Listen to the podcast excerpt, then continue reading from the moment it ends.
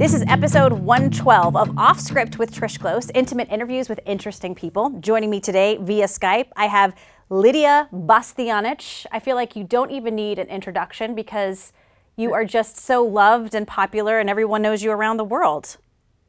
Thank you, Trish. Pleasure being with you. Well, thank you for being here. Thank you for making the time. You are an Italian American chef, an Emmy award winning television host, author, restaurateur.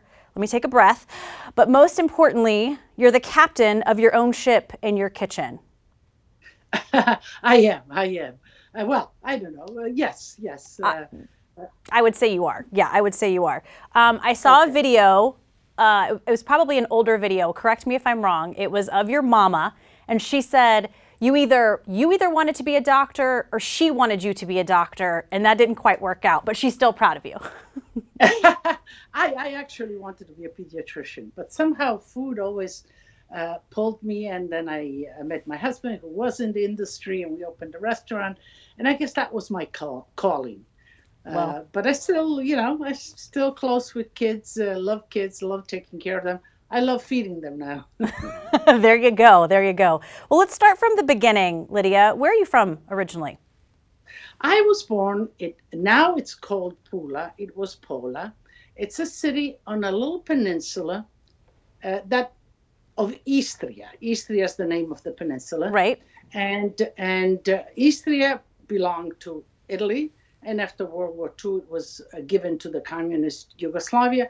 So the little peninsula, and this is you're looking at Venice, and right across the Adriatic, a small little peninsula that's Istria, and uh, uh, it became communist in 1947 and that's i was born around that time and it was a rough time uh, you know being an italian family under communism and uh, you know having to uh, uh, kind of listen to the communistic dogma and mm-hmm. rules mm-hmm. and ultimately we escaped back into italy you did um, you left let's see you left at a really young age what do you remember growing up there I remember very much growing in, in Istria. Uh, I remember because I think that was my kind of formative uh, uh, years in general, but also uh, my passion for food. Uh, my mother was a school teacher. My father was a mechanic, and they were in this. They were. We lived in the city, but my grandmother lived in the outskirts, and she had a little farm. And uh, food was was scarce in those times. The mm. whole situation, you know, you couldn't speak Italian, you couldn't go to church. So my mother uh, and father put me and my brother uh, up to with grandma to live with grandma. And that was uh, my memories are so vivid mm. it's so wonderful. Uh, because grandma you know grandmas are grandmas they love you but they include you. She included me. It was a tough time and i helped her.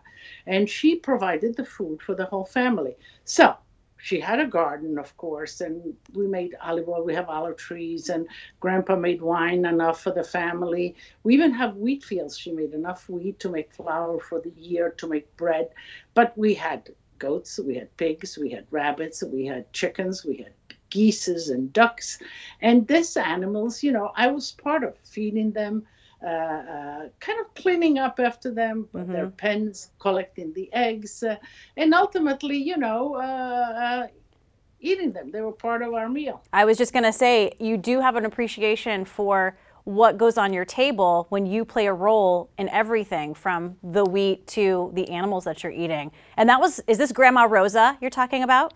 Grandma Rosa. That's also my maternal grandmother, the mother to my mother, of course. What is it about grandmas. And, uh, you know, I used to help my mom in the kitchen, and she would kind of shoo me out because I wasn't doing it her way necessarily. And she would just be like, get, get, get out of here. But grandma always said, come on in and help me. I think, you know, I'm a grandma now. I mm-hmm. have five grandkids and they're big. Uh, there's, there's a, a, you know, there's a special love I think, a bonding between grandmas and grandchildren, and and that is, uh, uh, you know, you're certainly too young to, to but you will, you'll get there, uh, and, and, it's very special uh, because you you have this unconditional dedication, love. Mm-hmm. Uh, you just love these kids. You want to do everything for them. You know, as a mom, you have to be stern and uh, you know kind of teach your children and try to put them in order but as a grandma you could be warm and loving yep. and uh, and and all of that comes out and kids just don't forget it and so food played a role with you and your family day one it did because there I was, you know, running after grandma. She would uh, give me the best. She says, "Go get the eggs in the morning." You know, she she knew exactly how many eggs were laid. You know, she heard the chickens because the chickens announce when they when they lay their egg. You know, they kind of sing, if you will, or whatever they cock, whatever they do. and uh, she she would know exactly how many eggs, and she she would send me, and then she would make scrambled eggs or whatever. Mm. We'd milk the goats together. You know, I would help her milk the goat, and that was breakfast. Uh, you know, no no no regular milk. It was goat's milk with mm-hmm. some coffee, and uh, and so you know I was involved feeding the animals. Uh, I would run around uh, with her, helping her. You know, when she would go in the in the garden, help her with the collecting the beans, the string beans, the uh, the the potatoes, all of that. I was part of it, and I really got to understand how the animals are part of feeding us and how yeah. it's a collaboration between us how the garden the earth gives us these gifts this these you have to work yes you have to plant but these are the gifts that sustain us and uh, i think uh, from then on my appreciation for food and ultimately the respect for food mm. and how to prepare it and how to nurture and feed a family i love that and you had to leave grandma rosa at a really early age, I understand, because the world's in turmoil and you and your family essentially had to get out, right? Right. I was 10 years old when my parents decided to go back to Italy, and they, they wouldn't allow you to go. You ultimately had to escape. So my mother, my brother, and I, they left three of us to go because we had family on the other side of the border. But my father had to stay almost as a hostage, but he escaped at night and met up, met up with us in Trieste. Trieste is a city, a beautiful city. You know, I, I, I, I, go back to it all the time now. And there we had some family, and we stayed with the family, and then ultimately we had to uh, uh, kind of uh, announce ourselves. You know, we were refugees now. We had escaped. We, were, we were looking for refuge. And uh, the Italian governments, even though we were originally Italian, you know, they changed our name and everything. And the situation was was they changed our last name from mm-hmm. from Matticchio to Motika and so on, and uh, and so we had to register with the with the police. Uh, the immigration department and they put us in a refugee camp and we were there political refugee camp for two years wow uh, and we and we awaited for an opportunity to migrate and uh, uh, my parents of course uh, you know america was was the land uh, of, of, great uh, future and prosperity and opportunity.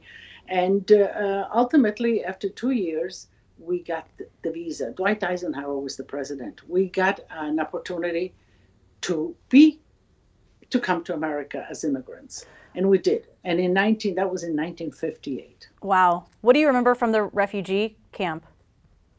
Well, the refugee camp was was was tough. You know, you were closed in. You weren't allowed mm-hmm. to just go in and out. You had to have permission because you didn't have all the papers. Mm-hmm. Uh, and uh, we we slept. Uh, you know, it was big uh, uh, big dorms, if you will, sep- separated.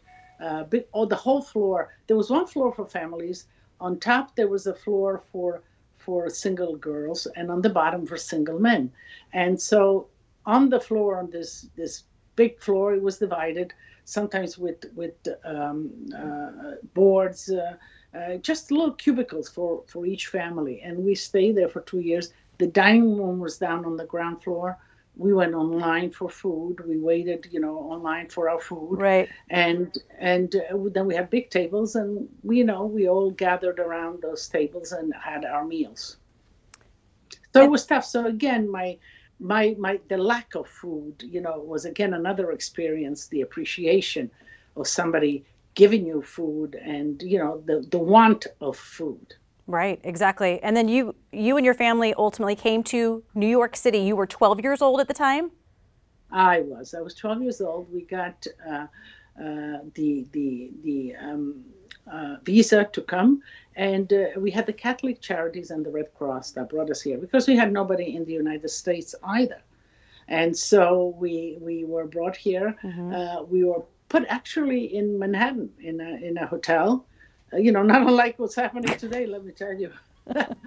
and and uh, and uh, we were we were there for about two two months, two and a half, and the Catholic Charities and the social mm. workers took care of us. You know, took care of us. First, they subsidized. My mother said, "You go out and you get food for your kids, you know, and you eat." There was a Horn and Hardart right across, and that was a kind of dining place for us kids. was was a thrill. I don't know if you know uh, or remember or ever seen a Horn and Hardart.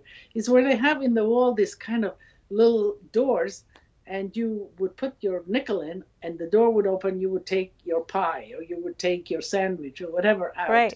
And yeah it was for us us it was very fun.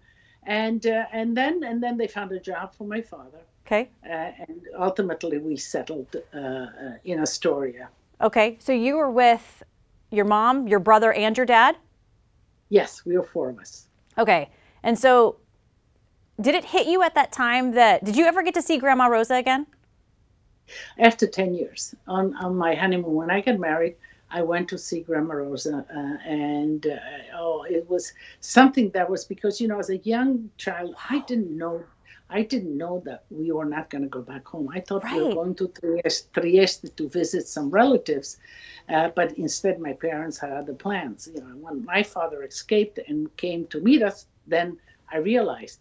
So yeah. so I never said goodbye to grandma. So it was a, a, a big long longing, and I think that that's when I really uh, I was bringing my grandmother back to myself, or that with with cooking, with the smells, what I remember from her, and uh, you know my passion for cooking brought me back to that that sort of idyllic place with grandma that I yeah. had as as a child.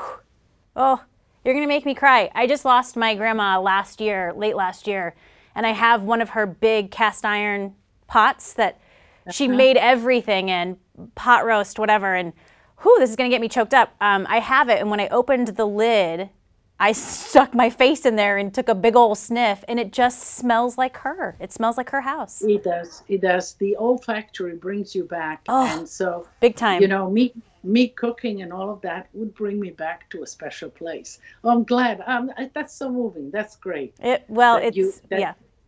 I have a very special place for grandmas and especially cooking and obviously that's you know what brought you here to me because I'm so interested in in all of this. But yeah, there's just something about grandma's kitchen, isn't there? There's a warmth, there's a security, there's a, a love, unconditional. Everything is unconditional and everything is peaceful in yes. a sense you feel that everything is going to be taken care of. Yep. Right? Yeah, I remember. Right. I mean, she used to. Well, she was a farmer too, so her one of her counters in the summer was just full of, you know, green tomatoes or ripe red tomatoes and cucumbers and all of this stuff. And so I just and then just the smell of her kitchen, and it doesn't even really smell like food. It just smells like grandma. Yeah, that's great. Yeah, that's wonderful. Yet, is the smell still there?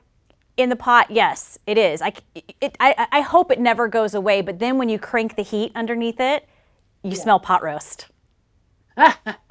That's great. That's yeah, wonderful. Lots of fun. Great, mem- great memories. And cr- crazy important memories. What was it like seeing Grandma Rosa then after 10 years? You know, I remember, I mean, till this day, so I came in the courtyard and she was up the stairs where all the animal pens were. And she was in her usual, she had a kind of a black dress and a black uh, uh, babushka, if you will, over mm-hmm. her head. And she was still up there. And I ran up. And she was not a big woman. She was a tiny, and she, I guess she had lost some weight. I remember picking her up and ah! just swinging her, swinging her around. I love that. So excited to see Grandma Rosa. Uh, let's go back. What did your when you guys moved to New York?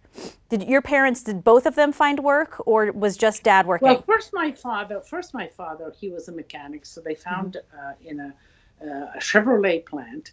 He was installing radios. Imagine at that time they were installing radios. So he got a job. My mother couldn't, of course, be a teacher because of the language. Right. So she found a job in as a seamstress. Every every woman at that period knew how to sew a little or whatever. So she became a seamstress in the factory and uh, they got the job and we started our life. My brother and I started school and, uh, you know, we became Americans, if you will. How? We were so excited. Oh, I bet. I bet. In fact, you, at the age of 14, you got a job. I did. I, Where? well, a Walken's Bakery. Uh, you know, there was a Christopher Walken's dad's bakery. Correct. Okay. Correct. Okay. Christopher Walken, and there were three brothers. Okay. and and uh, I was 14, and he would come too. You know, he would. He, his father made him. Paul Walken was the father. He would make them work on weekend. They would Sure. come. All three guys. Uh, they would deliver the cakes to the wedding halls or whatever. But we became friends at that early age, and we are still friends today. Of course you are. And this wasn't. I mean, he wasn't Christopher Walken at this time. It was no, just. no, no, no, no, no. He's a few years older than I am. So, Mhm. you know, he was going to school. He loved dancing. I know he would go to ballet ballet school and all of that. And for me, you know, uh, that was uh, so so amazing. I was taking his mother took me to see his first show. He was off Broadway, best foot forward with Liza Minnelli. Oh Can my you imagine? gosh. so so I, I went there to see his his that he was in that was his first performance and you know after that for both of them their history uh, Right. in, in the What were you doing at the bakery when you got the job there? I was, you know, uh, a sales girl, a helper. You know, I was 14. Whatever they needed on the weekends, Friday, Saturday, and Sunday, whatever they needed, uh, fold the boxes, uh, package things, and uh, you know, I, I I made some money. Uh, I loved it, and I started also baking. You know, I got in the back with the bakers. So when they were gone, if somebody needed something written on the cake, I would go, and you know, my my food connection continued. Mm-hmm. Yeah. And it actually, you said you met your husband. Uh, well, you tell me, when did you meet your hubby? Well, I met him.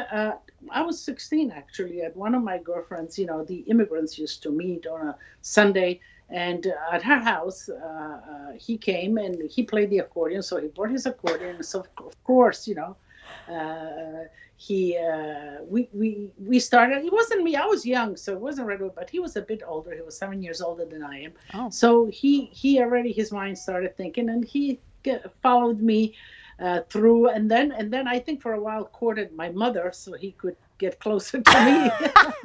He's a smart man. and you guys were married when? we were married in 1966, Okay. And you were how old at the time? uh, 19. 19 years old. And so you you mentioned he was he was in the food industry? He was he was uh, um, in in the restaurants as a maitre d uh, in the front of the house. Okay. And when I was going to, to college, because I started going to, I, I would work in the city. Uh, also, you know, everybody, when you're in college, you work in restaurants. You either wait tables or you uh, stand bar or whatever. And I began working in restaurants as well. And that slowly kind of connected. Uh, me working in the restaurant, going in the back of the of the restaurant, in the kitchen, Mhm. starting with the chefs, uh, and then meeting my husband, who was in the restaurant industry, and things all kind of one thing followed the other. Did you find that you just kept going back to the kitchen and, and watching the chefs? Was that where you were drawn to? I was, you know, I just loved cooking and I loved cooking and I loved nurturing, feeding people. I loved the the, the satisfaction when something was good and people liked it. You know, you get, oh, gee, Yes. that's good. That's the And- best and part, so- isn't it? It is, it is. And so it gratified me very much. And the more it g- gratified me, the more I wanted to do it and cook. And ultimately, um, we got married, and he wanted to open a little restaurant. And uh, I said, okay, I will help you. And so uh, we began in 1971. We opened our first little restaurant, and it had 13 tables, so it was very tiny. And uh, um, I wasn't a chef, certainly. We had a chef. But then I realized that I had a lot of things to learn, and I went in the kitchen and became uh, the sous chef, his Okay. sous chef. And for 10 years, I stayed in the kitchen with the chef, working, honing my skills, and we grew as a business. We enlarged, and then uh, we had two restaurants, and slowly I really felt my my my uh, kind of comfort hmm in being chef in the kitchen and cooking and doing it commercially. Was the chef, the first chef, uh, American or Italian or Italian American? He was Italian, Italian American, of Italian descent, but cooked Italian American food, which was quite different than what we ate at home. Right. But I learned it all, and it was good. It's delicious food. It still is, you know, one of America's favorites. Uh, but it's different. It's it's it's different. Did he? Did you teach him anything? Things that you learned from Grandma Rosa? Abs- abs- absolutely. Slowly, then you know, first I kind of picked everything, whatever he did, and then I began to insert my special, like polenta, like risottos, and we would give it. To, even though the the meat, the, the menu was Italian American, with parmigiana, spaghetti and meatballs, all that, we began inserting my dishes like polenta, like risotto, and people really loved them. And for 10 years, we kind of did that. And uh, by then, we had two restaurants, and we decided that we were going to sell those restaurants because they were in the suburbs and that we were going to go into Manhattan. And that's in 1981 where we opened Felidia, and I became the chef in Felidia. Boom, just like that. Did you also find when you started inserting your things on the menu, you were sort of teaching this neighborhood about Italian food? I was because you know Italy has 20 regions, and uh, you're traveling to regions, traveling to Italy. You notice that every region is a little different, very unique. You know, might be the same name to the dish pasta fagioli, but it's a little different. So Italians are very regional in their culture as far as food, as far as uh, dialects, and all of that. And uh, I, you know, I said, well, that's the Italian way. That's the, the way Italians eat. And uh, I, yeah, I sort of, I am credited for bringing the regional Italian cuisine to America. I love that. When did when was your aha moment? Like, yep, this is what I am meant to do. I am meant to be in the kitchen. I am meant to cook. Was it that first restaurant, or was it when you opened the restaurant in Manhattan? You know, uh, uh, it's I I knew all along that you know I loved what I did and I got satisfaction, and then of course you got also success, satisfaction, and financial. So all of that kind of Right. builds you builds you up. Sure. But to tell you the truth, you know, I never uh, saw a moment where I says, "Oh, I made it." I always thought that there was room to grow, to improve, uh, to to you know, to even. So so, was there an aha moment? Well, I got a lot of recognition. I got the James Beard Awards. I think seven of them. Uh, I got an Emmy, uh, three Emmys, and so on. So every each one of those was sort of a, a recognition moment. But uh, I always felt that there's more to do. Well, and then you you never stop growing. Then, if that's you know if that's your philosophy, you never stop trying to achieve something bigger and better. Absolutely, and you know, but you know what happens when you when you sort of feel that, then it comes time to mentor, to give back, because Ah. a lot of people gave me. So that sort of uh, achievement and all of that uh, goes through a transition of passing on, which is very rewarding as well. Oh, incredibly! I can't even imagine. So, when did, at what point you have this restaurant in Manhattan? At what point do people outside start recognizing Lidia Bastianich as kind of this powerhouse in the kitchen? Well, you know, they would come. They would come in. The, the, the restaurant was full. There was a line. The journalist, you know, the three stars from the from the New York Times. Uh, but I think that uh, a very special moment was when Julia Child and James Beard they came together for dinner, and uh, you know, yeah, and uh, uh, so you know, you get all that. But but once I met her and she came, you know, this, they they were both very towering figures, big guys. He was big and she was tall. She's very tall. And- yeah. yeah yeah and and uh, and so you know but they were very sweet very accepting they were very curious about the food that i cooked the regional italian food she loved my risotto and she ultimately wanted me to teach her how to make risotto and so she came over the house and uh, we made risotto and ultimately she asked me to be on her show the master chef series and that's where kind of my my persona tv persona took off because uh, I made uh, we did two episodes, and they were great episodes because it was a good chemistry. You know, she was so curious, sh- so so straightforward. I just loved, it. and she would express her her feelings of uh, how, uh, how much she loved what she ate and what flavors and all of that. So uh, it was two good shows, and the producer kind of came over and says, "Lidia, how about a show of your own? You're pretty good." and she encouraged me, and so I did it, and that was 30 years ago. Wow. And you're still, I mean, you just wrapped up filming. I, well, you do every season, you know, you do, I do 26 episodes. Okay. And uh, and so yes, we're just editing the episodes that are going to Lidia's Kitchen, that are going to go on in October. Fantastic. What was it about your risotto that Julia Child loved? I think risotto was not common. You know, not many. Uh, the, the, the, they they didn't know how to make it, and it was not part of the Italian American repertoire, if you will. And I guess she loved rice, and it was. I remember it was wild mushroom risotto. She Ugh. loved that. Yum. I read somewhere a chef said with risotto, when you're cooking it, you don't have to salt it because the salt from your brow stirring will season the rice. Well, uh, no, you have to be there because you know the rice Yeah. scorches if you if you don't. You have to mix the, the, the risotto. Absolutely. what what was it like when you did get your show on PBS and first day? Do you remember the first day? Cameras are there, all eyes on you. You know, uh, I- the one thing that uh, maybe maybe made me, uh, uh, you know, when when they said, "Do you want to uh, do the show?" I said, "Yes." Two things. One thing that you know, I wanted to be on PBS like Julia, but I wanted to film it in my kitchen. So the shows, the first shows, were filmed in my kitchen. So I was quite comfortable in my kitchen. You know, I knew where everything was. Yes, there were the cameras there, but I was still in my home. So that gave me a sense of comfort. And kind of, you know, the cameras never never interfere with me. I always look right through the cameras and I I know that the people out there are watching and I'm talking to people.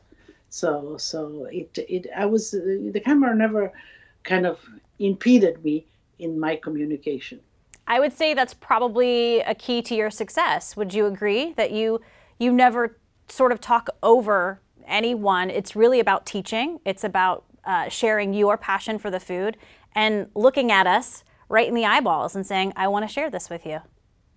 You know, Trish, this this uh, what I what I did learn from from Julia watching her shows, and uh, I you know her mentoring whatever she was about teaching. She was not about showing how much she knew, but she wanted the viewers to cook, and I said, you know, that's where it's at.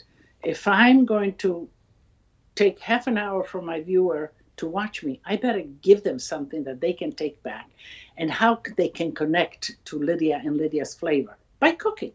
And Right. so I, yeah, so I made things as simple as could, as straightforward as they could be. And people really related to that and were able to duplicate it and made them feel good. Like, you know, it makes me feel good when I cook and I feed my family. Exactly. They get that, oh, this is delicious from their family and Yeah. friends when they put it on the table. What do you think with that? Because I have this little note written here. Um, I, I love to cook, absolutely love it. I've been cooking forever. I come from a family of cooks. What do you think is the biggest oops in the kitchen that home cooks make? Well, I think there's two things. I think uh, um, uh, that they they are they feel that they can cook that this is a challenge, so they have to relax because everybody can cook something. That's where the wine And, comes uh, in, right? exactly, a little wine, have a little wine, and secondly is that you know they think that maybe uh, maybe there's too many of these uh, fancy chefs.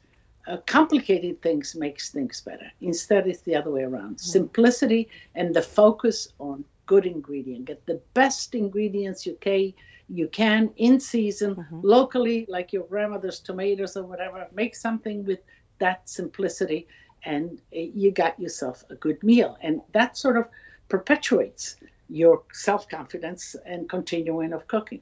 Exactly. And I noticed that about your cooking. It's most of it, I would say the majority of it is incredibly simple. It's just good olive oil, good veggies, good fresh pasta or good dry pasta, salt and pepper. I mean, just simple. Absolutely, absolutely. The simplest, the ingredients are the secrets. The ingredients are the protagonists. You know, the chef only kind of directs them where to what to do, but uh, the the ingredients are that bring the flavor to the dish. Exactly. And you've written uh, how many cookbooks now? Do you know? 12, 12 cook. 12 cookbooks. How much work does it take to, to write a cookbook? Two years. Two years. two years. Yeah, it takes two years usually for me at least. Okay. Uh, and and that works well with the shows and everything because out of one book, I I get 52 episodes, which is two years of shows. Mm-hmm. And in those two years, I am writing another cookbook. And it takes, you know, the concept, then looking for the recipes, then putting down the recipes, writing them, testing them, uh, and then, you know, presenting it to the to the to the publisher. And uh, you know, what what is the message? Is it uh, easy cooking? Is it regional cooking? Is it whatever? So because you have to, you know, it's it's uh, you're you're given instruction. You have to deliver information to your readers through the book or through the show. I feel very uh, um, uh, strongly about that. That you know, uh, when when somebody follows me, buys my book, or watches me on television, that they get something for that. And so once you do that, then you then you begin to do the photography of the of the of the recipes and so on, then the editing of the book and so on. So it takes about two years to complete a cookbook. Mm-hmm. Okay. Do you still, and I'm sure you are, are still cooking some of your old favorites. Where do you pull inspiration from for new dishes, even let's say for dinner tonight? I mean, are you still doing that sort of researching and finding different things to cook? I, all the time. You know, uh, people say, Lidia, what are your recipes? I didn't invent any recipe. I didn't. I used the Italian mm-hmm. uh, kind of history of, of, of, of, recipes and I work with those. I modify them, yes, a little bit. I make maybe new little combinations. Uh, I uh, what drives me is the season and the products, you mm. know. So I will be uh, stimulated if I open the refrigerator and uh, I see uh, what I have in there. And uh, for example, you know, I was I was looking today. Yesterday we had with grandma. Now I live with my mother. She's 99, mm-hmm. and you know, with, with the situation now, I take care of her. Yes. And uh, so we had some clams uh, in in in alla triestina with scallions and and onions and white wine and all of that. And I had clams, we had clams left. So I took them out of the shell in their juices and they're in the refrigerator. When I'm finished talking to you, I'm going to go make a risotto with the clams. Oh. So you see, you kind of, first of all, not wasting, nope. recycling. And, you know, they were so delicious yesterday. I'm going to give them a new life today. Okay. I was going to ask you what's for dinner tonight. so it's clam risotto risotto con le vongole. Mm, sounds amazing. I've I've interviewed several chefs that have experienced burnout because they've worked in restaurants and they've you know they've moved up the ladder and then they quit and then they always find themselves back in the kitchen because the passion runs so deep. Have you ever experienced burnout or I mean because you've been doing this for so long? Well, it, you do, you do. You get, mm. you know, you get kind of to a point, okay, especially because if you're out in the field, it's such a competitive field, right? You know, these these, and I feel for these chefs, the young chefs. They feel they need to reinvent the wheel, reinvent this. I am not that kind of a chef. I am a traditional chef that cooks the traditional recipes. So I I, I don't use uh, foam and this and that that's not my style. but I can feel for these young mm-hmm. uh, chefs the fact that they need to to create, and that is, you know, I have the gift of this tradition, culinary tradition that I use as a source. Now these young people, you know, maybe they they did some Spanish cooking, they did some Italian cooking, but they don't have maybe a strong roots like I do in one cuisine. Mm. And so they sort of combine these blends of cuisine and these new methods and these new uh, techniques and all of that. This is what they have to work with. And sometimes it's stressful, you know, uh, to do that. Uh, so I, I feel for them. And some of them really do also are very inventive and do great things. That's another, you know, another segment of our, of our industry. For sure. Absolutely. Um, how many restaurants do you have right now? Uh, well, now with the situation, uh, it's some of them are closed, some of yeah. them are open. It's yeah, but altogether uh, eight. Okay. Is there a plan to reopen those restaurants? Well, you know, they're not allowing us. I think right. that you know, my daughter actually, Tanya, and my son have taken on uh, this. This really, mm-hmm. it's it's it's a chore, it's a challenge. So we have Lupa and and Casa Mono, which are open because they have outside space. Okay. You, know, you can only serve outside now. But the other ones, you know, Del Posto and Felidia and Babbo, we don't have places outside. You can't open on on 10th Avenue or on 58th Street outside, so they're closed. And uh, Becco is also closed. It's in the theater district. That depends on, on, on the theater so much. That's closed. And and so we, we are waiting for the governor and mm-hmm. the mayor to allow indoor eating for us to be able to open. It's it's it's it's it's tough, tough, tough for our industry. So many people are without work. I know. Uh, it's a tough period, really tough period. It's heartbreaking, and I, like so many people, we're just putting some positive vibes out there, asking people to be safe, so we can get back to eating in some of our favorite restaurants because that's that's what makes life so delicious. Absolutely, and that's what New York is all about. That's mm. where it all happens, and and so you know, but we don't know. We just don't know. We are at the mercy of of the of the virus and uh, and of our politicians. Exactly. Um, for those who are listening, you actually have a lot of your episodes online. Um, I just wanted to read this because uh, your website, uh, lidiasitaly.com, uh, your shows can be found on Create Older Shows, now available on Amazon Prime, and cooking segments featured on your YouTube channel, which is Tutto Lidia. Exactly. So yes, you know, I'm doing a lot of things at home. Uh, mm-hmm. Uh, and things like like with you and some cooking things and so i continued the message so it's it's you know i'm i'm still involved and they could get on all of those venues uh, see my shows, get my recipes, and continue to cook at home now. Continue cooking, get in that kitchen and cook. Well, we're going to wrap up just a little bit, but I want to get to my final three questions that I ask everybody. Um, Lidia Bastianich, what's the best advice you've ever been given? The best advice, uh, are you talking about professionally? I'm talking about professionally and at home, just in life. Know, do you know i think some and i tell my grandkids and everybody some really basic advice mm-hmm. uh, that i was given and and that is how to modify your approach to life in a sense you know uh, we we um, hate anger these sentiments get them out of you because these are sentiments. You usually have anger towards somebody you maybe have some hate or some situation but even though you do they those sentiments stay with you. Mm-hmm. so let go of this those sentiments. Just nullify them. Do not be positive. So you know when i get angry or something you know i kind of try to shed it off and all of that. And uh, be uh, be um, you know i am also spiritual you know have a place where you find comfort, where you find solace and uh, peace, uh, nature. Mm-hmm. The kitchen, the cooking is one place, you know, that you could really, really. Uh, so I think that was some of some of some of the best uh, advice, you know, on how to um, monitor my my myself right. to be a better person. Well, it's harder to be negative. It's easy to be a positive person. Well, uh, I don't know. Sometimes, you know, people are always uh, rather angry or this or that. You got to let go of those sentiments. For sure. Just let them go. Yeah. yeah. Positive energy begets positive energy. Um, exactly. What is your happy place? My happy place, I love the sea.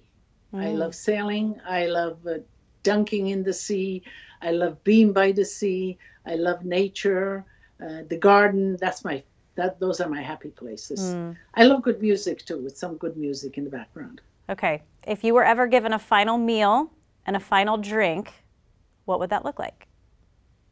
Oh well, I'd certainly uh, a nice glass of uh, white Friuli, and you know we're up in Friuli, so we do make wine. I uh, my Vespa, I have a nice glass of cold white uh, Vespa, which is partly uh, Friulano, you know, some of those white grapes, crispy white grapes mm. from Friuli. Um, you know, simple, simple. Talking about clams, I love linguine clam sauce. Uh, it's garlic oil, clams, and pasta. That's fine. Some I would begin with some great uh, fresh prosciutto slices, some grana padano cheese, some ripe figs, glass of fresh white wine. I'm all set. Sounds good? Uh, yeah, I'll take I'll take one, please.